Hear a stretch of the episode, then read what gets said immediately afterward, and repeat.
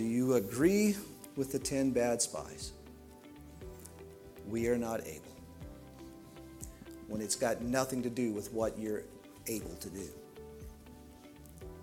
Are you or do you believe with Joshua or agree with Joshua and Caleb? By all means, if God's giving, I'm receiving. This is your life in Christ. This is God's grace. This is God's mercy. So let's enter in. Welcome to this week's episode of the His Hill podcast. My name is Lizzie Neff, and I'm the Bible School Registrar here at the Hill. In today's episode, we're going to share a sermon with you that our host, Kelly Doherty, preached a few weeks ago at Boerne Bible Church. The message is entitled, If God is Giving, Then I'm Receiving. In this sermon, taken from Numbers chapter 13, we will be reminded that when God lays out his path before us, he also provides the means and enabling to walk his way, and he always does so through Christ. After the message, make sure to stick around for a few announcements. So now, here's Kelly. Just so you know, Tylen and I just got back from Colorado where I was teaching for a week. And uh, so I don't ever handle the altitude that great. And uh, then on Friday, uh, when we're sitting in the airport, I'm thumbing through my phone and looking at the calendar. It says Preaching Boerne Bible Sunday. Yeah, Charlie, I mean, uh, Tylen thought that was funny too. I really appreciate that. So, didn't get to sleep in yesterday, and I'm telling you all of this because right now my body's got the shakes. And so, if I end up just kind of staring for a while, you understand why. Just start praying at that moment, and uh, we'll get through this. Okay, everybody's there by now. Let's go. Uh, we're going to start in chapter 13 of Numbers, verse 1. Then the Lord spoke to Moses, saying, Send out for yourself men so that they may spy out the land of Canaan, which I am going to give to the sons of Israel. You shall send a man from each of their fathers' tribes, every one a leader among them. So Moses sent them from the wilderness of Paran at the command of the Lord, all of them men who were heads of the sons of Israel. Verse 25. When they returned from spying out the land, at the end of the 40 days, they proceeded to come to Moses and Aaron and to all the congregation of the sons of Israel in the wilderness of Paran at Kadesh. And they brought back word to them and to all the congregation and showed them the fruit of the land. Thus they told him and said, We went into the land where you sent us, and it certainly does flow with milk and honey, and this is its fruit. Nevertheless, the people who live in the land are strong, and the cities are fortified and very large. And moreover, we saw the descendants of Anak there. Amalek is living in the land of the Negev, and the Hittites and the Jebusites and the Amorites are living in the hill country, and the Canaanites are living by the sea and by the side of the Jordan. Then Caleb quietened the people before Moses and said, We should by all means go up and take possession of it, for we will surely overcome it. But the men who had gone up with him said, We are not able to go up against the people, for they are too strong for us. Verse, uh, chapter 14, verse 1. Then all the con- congregation lifted up their voices and cried, and the people wept that night. All the sons of Israel grumbled against Moses and Aaron, and the whole congregation said to them, Would that we had died in the land of Egypt, or would that we had died in the wilderness. Why is the Lord bringing us into this land? to fall by the sword? Our wives and our little ones will become plunder. Would it not be better for us to return to Egypt? So they said to one another, Let us appoint a leader from and return to Egypt. Then Moses and Aaron fell on their faces in the presence of all the assembly of the congregation of the sons of Israel, Joshua the son of Nun, and Caleb the son of Jephunneh, of those who had spied out the land tore their clothes. And they spoke to all the congregation of the sons of Israel, saying, The land which we passed through to spy out is an exceedingly good land. If the Lord is pleased with us, then he will bring us into the land and give it to us, a land which flows with milk and honey, Only do not rebel against the Lord, and do not fear the people of the land, for they will be our prey. Let's pray.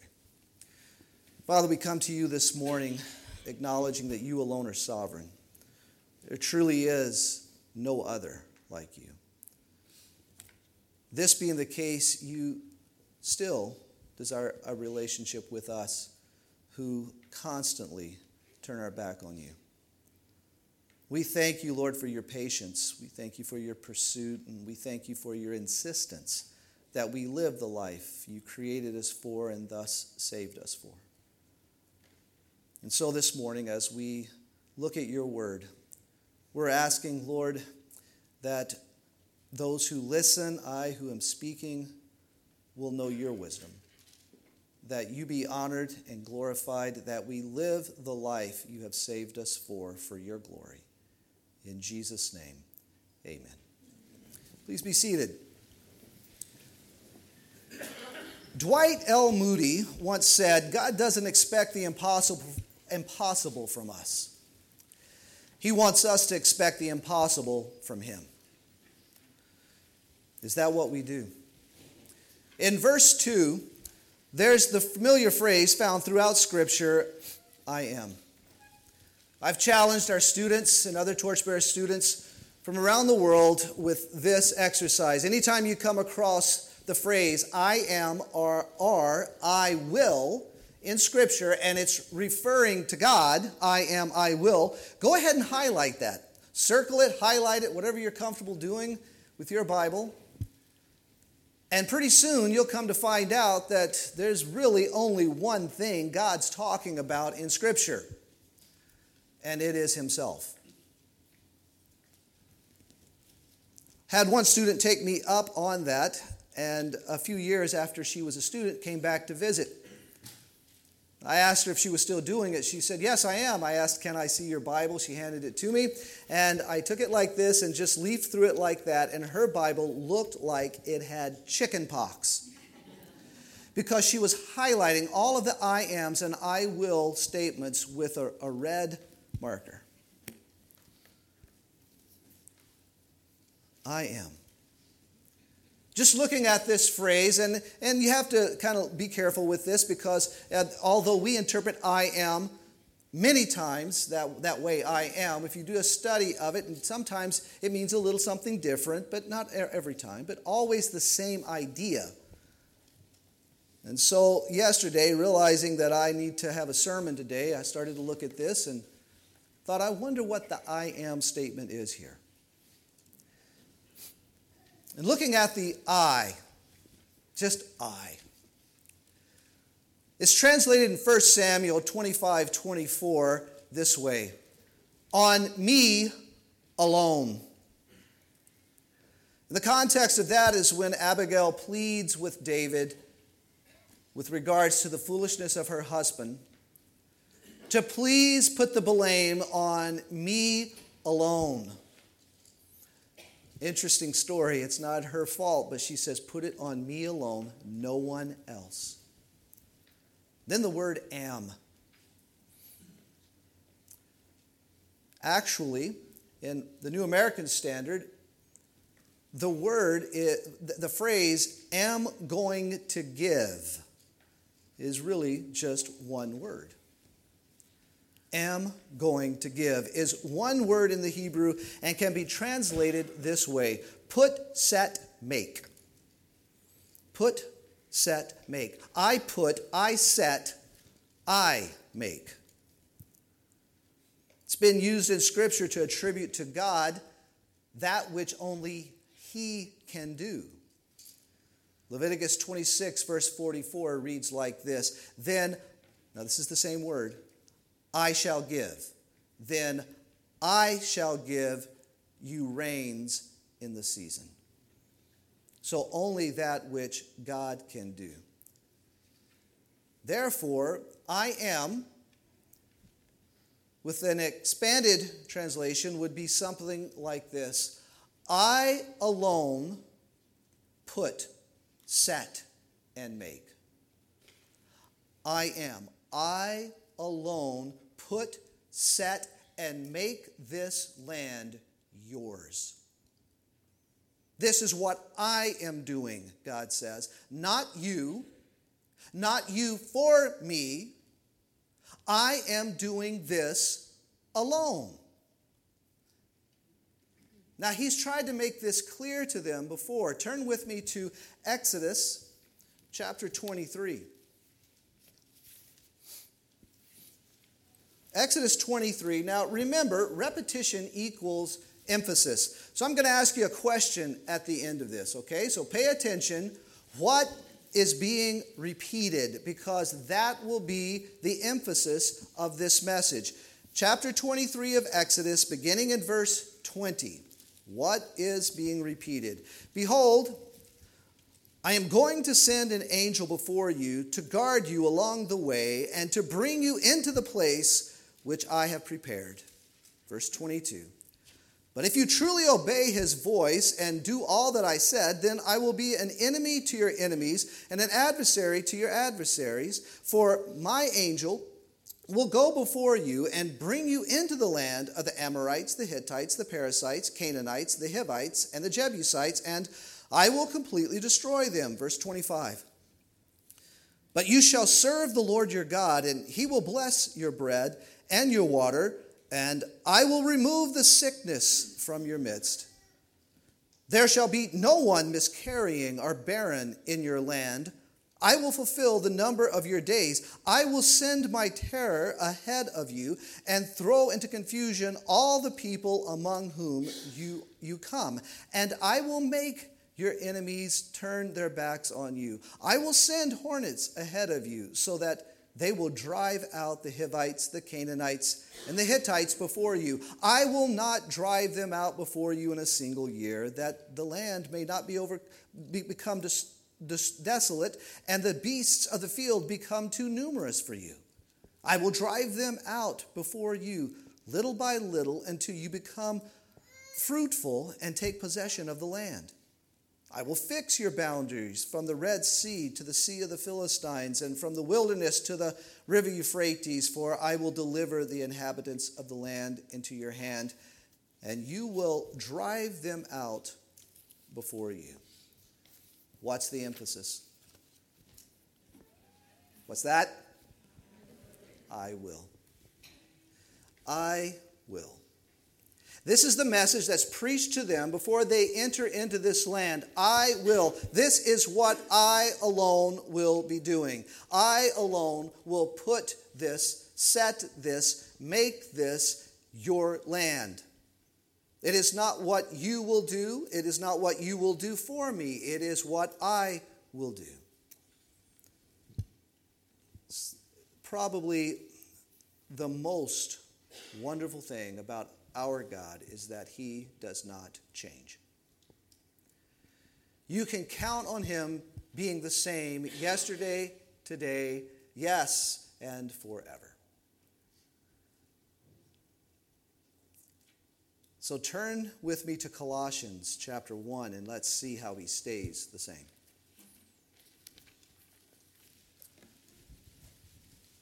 We know the words of Jesus in John chapter 15 and verse 5, very familiar words to us, where he says, I am the vine, and you are the branches. He who abides, he who remains in me, and I in him, he bears much fruit, for apart from me, you can do nothing. God does not change in how he accomplishes his will with his people. We see here in 1 Corinthians chapter 1 beginning in verse 25, Paul says, "Of this church I was made a minister according to the stewardship from God bestowed on me for your benefit, so that I might fully carry out the preaching of the word of God, that is the mystery which has been hidden from the past ages." And generations, but has now been manifested to his saints, to whom God willed to make known what is the riches of the glory of this mystery among the Gentiles, which is Christ in you, the hope, the certainty of glory. We proclaim him, admonishing every man and teaching every man with all wisdom, so that we may present every man complete in Christ. For this purpose also I labor, striving according to his power, which mightily works within me. His glory, verse 27. From his initiative, verse 25. By his power and enabling, verse 29. All through Christ and not any of Paul's doing. He clearly proclaims this. Again, back up to Romans chapter 8.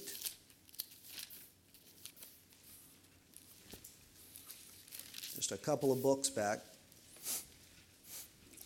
Romans chapter 8, and here I will start in verse 12.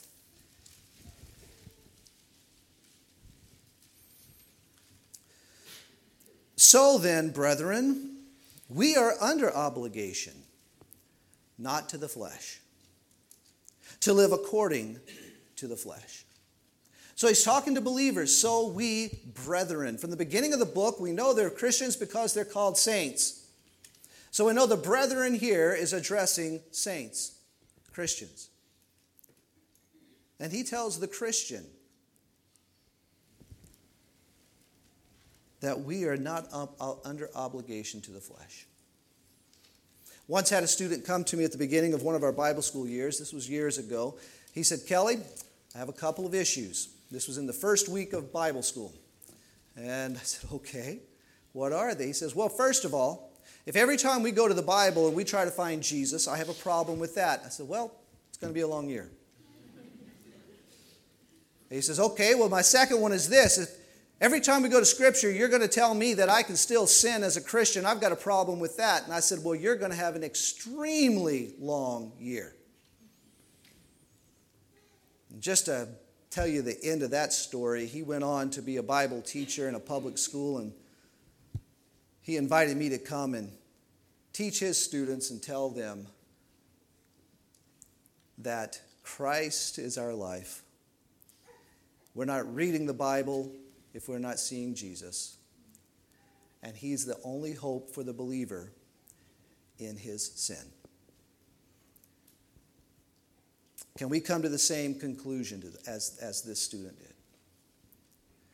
Because in verse 13 it says this For if you, believer, are living according to the flesh,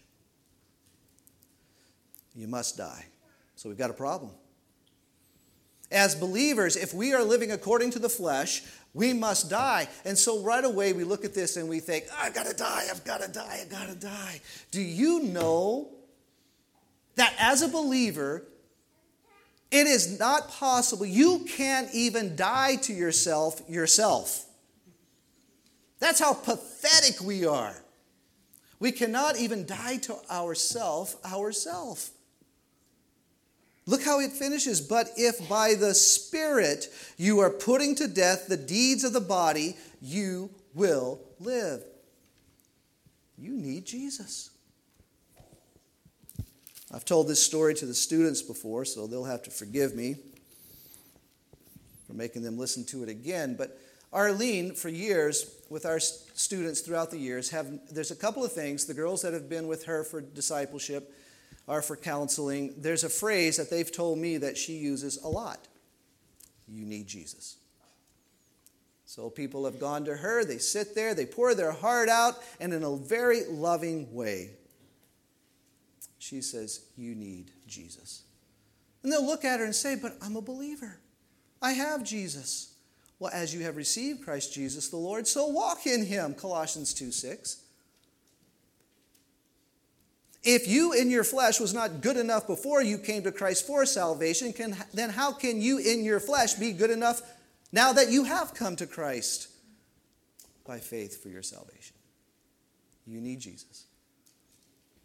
Well, Arlene also would use this statement with Lauren and Madeline.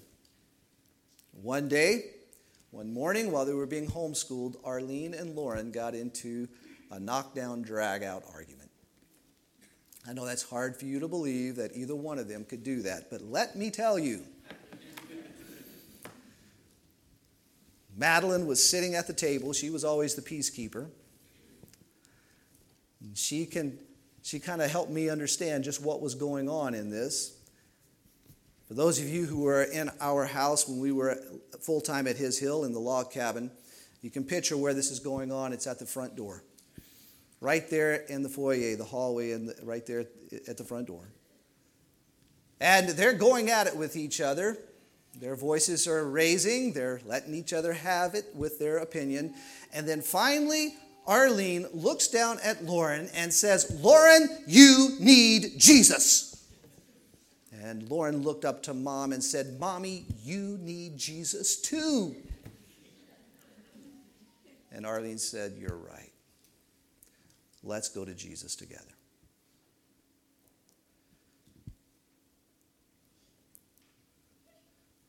Are we, by the Spirit, by His life, putting to death the deeds of the flesh? Or do you insist that there is still something good of you, something in you that you can learn from your study in Scripture that will enable you to do something for Jesus? Major Thomas once said this The one who calls you is the one who does that to which he calls you. He himself is the dynamic of all his demands. In other words, he places the demand on us. And what demand is that? Be holy, for I am holy.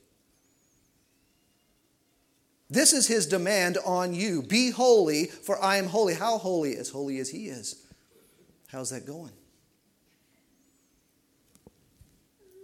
But then we find throughout Scripture that after placing that demand on us, He goes and then lives that very demand in us through the life of His Son, Jesus Christ, by His Holy Spirit.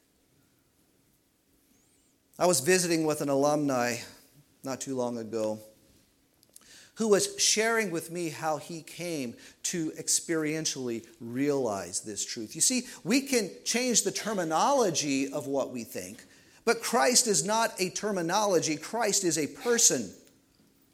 I know for years my terminology changed after going to school at His Hill, and I taught Bible studies. I remember teaching a youth group up in Canada and telling them that Christ has to live in you and through you. He has to live in you and through you. Even studying the book of Daniel, I was able to tell them Christ has to live in you and through you. The youth pastor came up to me and said, uh, his wife came up to me and said, Kelly, that was so clear. And I stood there very proud of myself and said, Why, thank you. But, folks, listen, I look back on that, and though I was saying Christ has to live in you and through you, I have to tell you that I had no idea what I was saying. Because Jesus Christ is not terminology. Jesus Christ is a person. And this alumni told me that after attending his hill, he went home. And he had been hearing that this is the life that he was saved for. This is the life that is for me to live. And not soon after arriving at home, he and his father had a disagreement, and he said he showed disrespect to his father. Soon after that, he was alone in a room, realizing what he had done, that this was not the life of Christ. And he said, without understanding what had happened, he just started crying.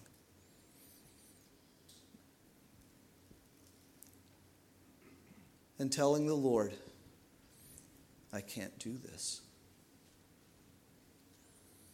I know what is right. I know what you have of me. And now I know I can't do this. I need you. I need you, Lord Jesus. And I can tell you now that He is one of the men in my life who impacts me greatly in Christ. And I would tell you who He is, but I haven't asked His permission, so I won't. Because God alone is doing this with the nation of Israel, because He alone is accomplishing this, Israel needs to stop looking to their own abilities to obtain this land. Back in our text, in verse 31 of Numbers 13, we find that this is the issue that they have to deal with in verse 31, after going and spying out the land, they say this But the men who had gone up with him said, Now, this is one of those moments in a sermon where you need to wake up. And then it's okay to go back to sleep after that, and I'll tell you if you need to wake up again. This is the problem. But the men who had gone up with him said, We are not able we are not able to go up against the people, for they are too strong for us.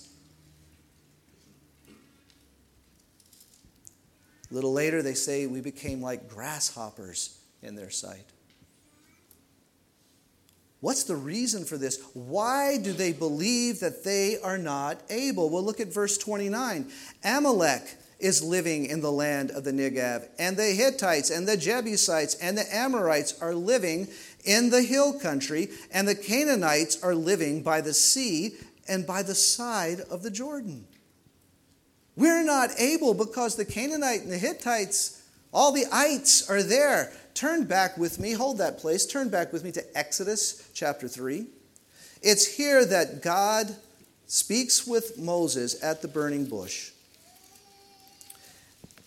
And in this conversation, he sends Moses back to do that which he had already tried to do in his own self with his position that he had as prince of Egypt, only to fail. A few years later, God tells him, Now you're going to do what you thought you were going to do, but it's not going to be you, be you that does what you thought you were going to do. It will be me using you. And then he explains this to Moses, just what it is he's going to do. In verse 17 of Exodus 3, it says, So I said, I will bring you up out of the affliction of Egypt to the land of the Canaanite and the Hittite and the Amorite and the Perizzite, the Hivite, the Jebusite, to a land flowing with milk and honey. Now, listen to this. We've already read it, but I'm just going to remind you of it. In Exodus chapter uh, 23, it says this, verse 23 For my angel will go before you and bring you into the land of the Amorites, the Hittites, the Perizzites, the Canaanites, the Hivites, and the Jebusites. And I will destroy them.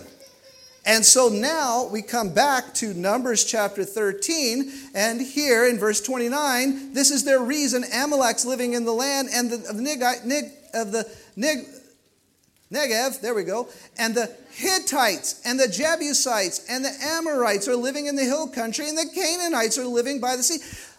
God, it's just what God said it's going to be. This can't be what He has for us because it's what He said He had for us. How often do we do that? James says, Consider it all joy, my brethren, when, not if you encounter various trials. And then we have trials in our life and we go, God, what's going on? What have I done that's wrong? I need to read more, pray more. Or like Bob Hobson used to say, I need to pray harder. And then he'd say, What the heck does that mean? Pray harder. Sounds painful.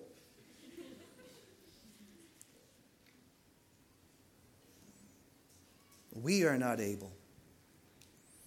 Now, what part of that message was preached to them that we read from Exodus said anything about what they are supposed to do?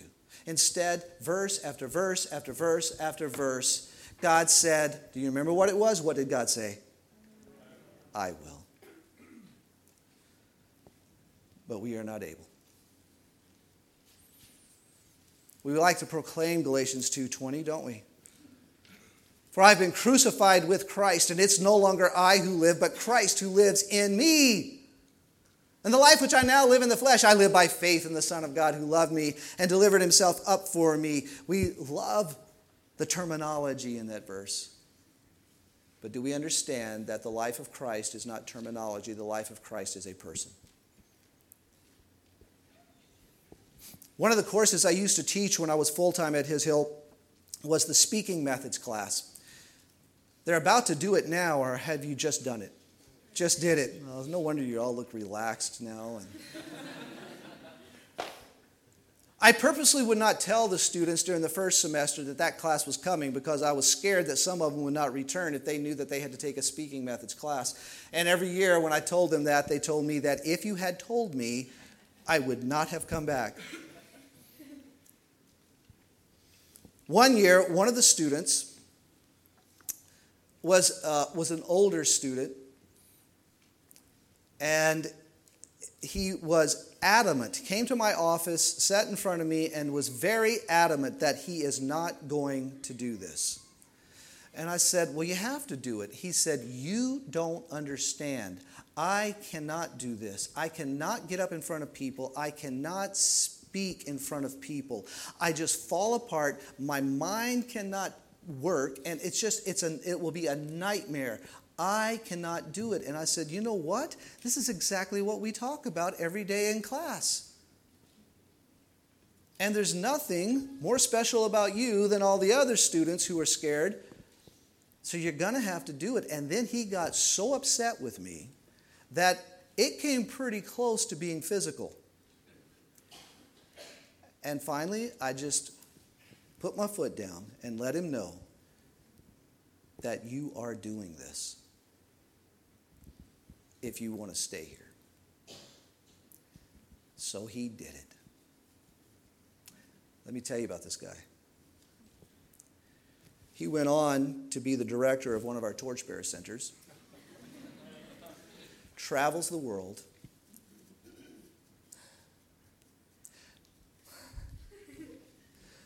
preaching and teaching that Christ is his life and wants to be your life.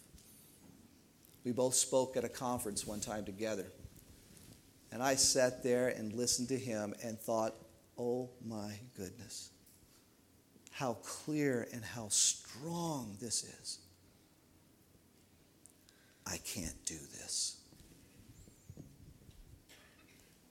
2 Corinthians 12 9 reads like this And he has said to me, My grace is sufficient for you, for power is perfected in weakness. Most gladly, therefore, I will rather boast about my weaknesses, so that the power of Christ may dwell in me. Therefore, I am content with weaknesses. I can't do this. With insults, with distress with persecutions, with difficulties for Christ's sake. For when I am weak, then I am strong. A.W. Tozer once said, God is looking for those with whom he can do the impossible. What a pity. We plan only things we can do by ourselves. Because God alone is doing this, the nation of Israel needs to stop looking to their own abilities to accomplish it. And because God alone is doing this, the nation should know what He has to give them. In verse 30 of chapter 14 in Numbers, I'm sorry, in chapter 13 of Numbers, Caleb quietened the people before Moses and he said, We should by all means go up and take possession of it, for we will surely overcome it. In chapter 14, in verses 6 to 8, Joshua the son of Nun and Caleb the son of Jephunneh of those who had spied out the land tore their clothes. And they spoke to all the congregation of the sons of Israel, saying, The land which we passed through to spy out is an exceedingly good land. If the Lord is pleased with us, then he will bring us into this land and give it to us, a land which flows with milk and honey. The word give, he will give it to us. That's the same word that's translated am going to give in the beginning of chapter 13. He will give, He will put, He will make this land ours.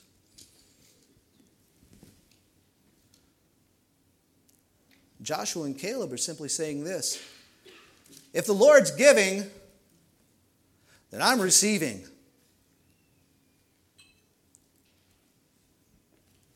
Turn with me to Romans chapter 8.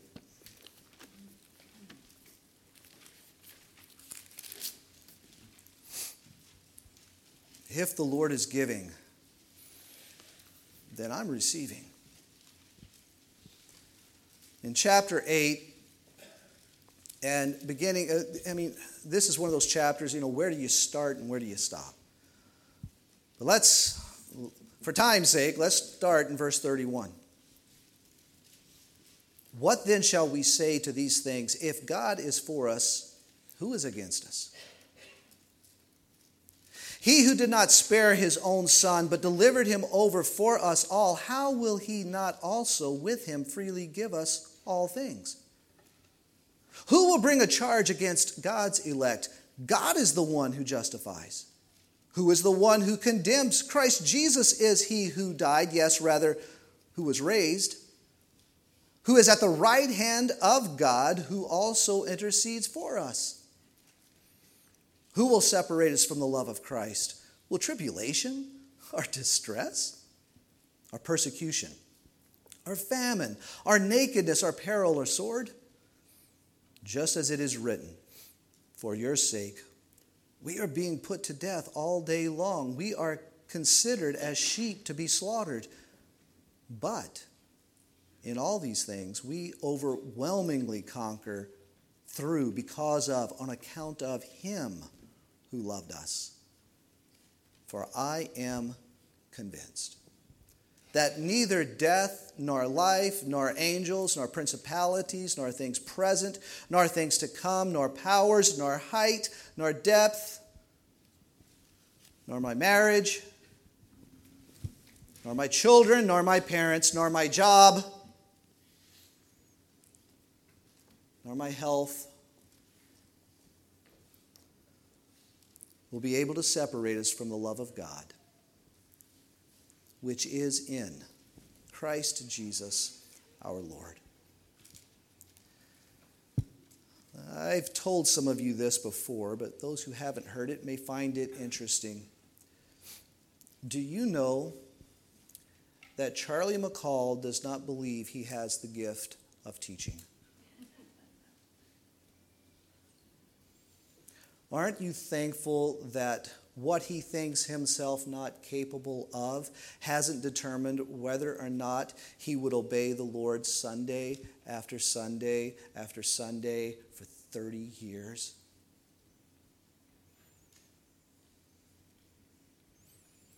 So we have seen as a congregation someone living out and telling us with how he lives if the Lord is giving what I think is beyond me, then I'm preaching.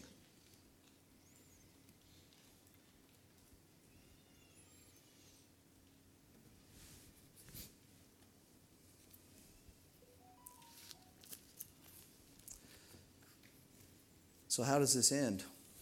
What's the outcome back in Numbers chapter 14?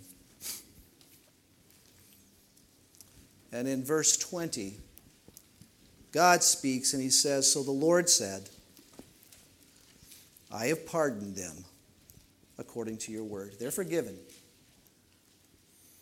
They're never to go back and live in Egypt again. I will not allow that. I saved them from Egypt. That's not for them ever again. They are pardoned.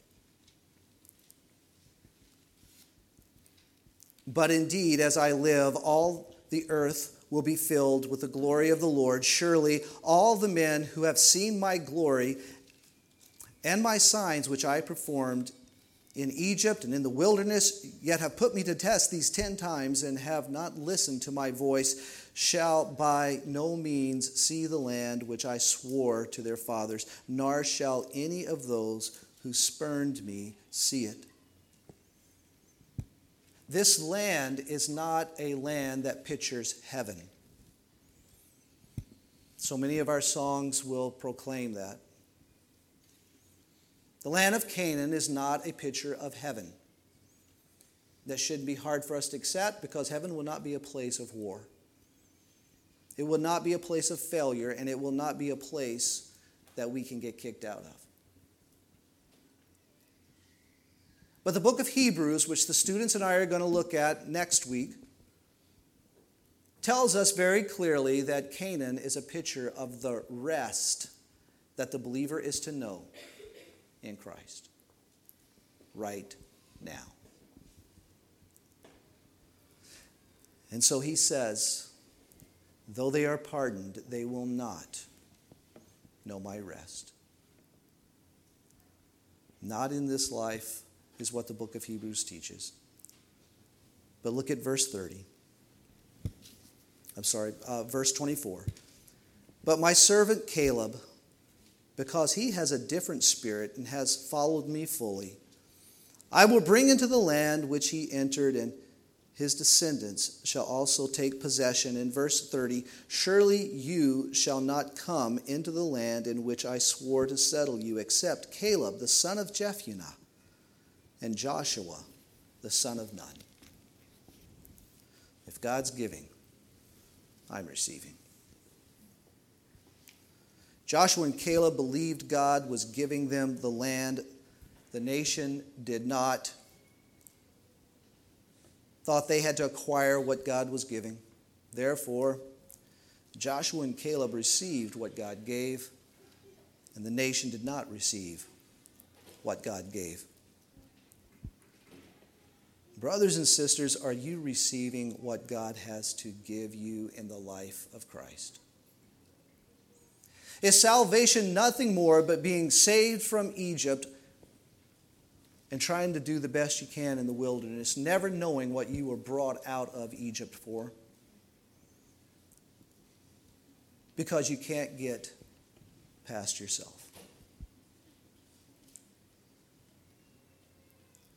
Are you receiving what God gives in the life of Christ? Are just limping along with what you maybe can achieve with your limited abilities. Hudson Taylor once said this God is not looking for men of great faith. He is looking for common men to trust his great faithfulness. Do you agree with the 10 bad spies? we are not able. When it's got nothing to do with what you're able to do. Are you, or do you believe with Joshua, or agree with Joshua and Caleb? By all means, if God's giving, I'm receiving. This is your life in Christ. This is God's grace. This is God's mercy. So let's enter in. Fathers, mothers, children, husbands, wives, employers, employees, grandparents. Let's enter in by faith. Let's pray. Father, we thank you for the life that you have saved us for, that it has got nothing to do with our own ability or accomplishments. Thank you, Father. Thank you that you have gone and lived the very demand through your Son, Jesus Christ, and now make that known by your Holy Spirit in us. Your very life in Christ. We ask for your wisdom, Lord, because it, it just is not within us. We need you, Jesus to say, Father, if you're giving, then I'm receiving. Thank you in Jesus' name.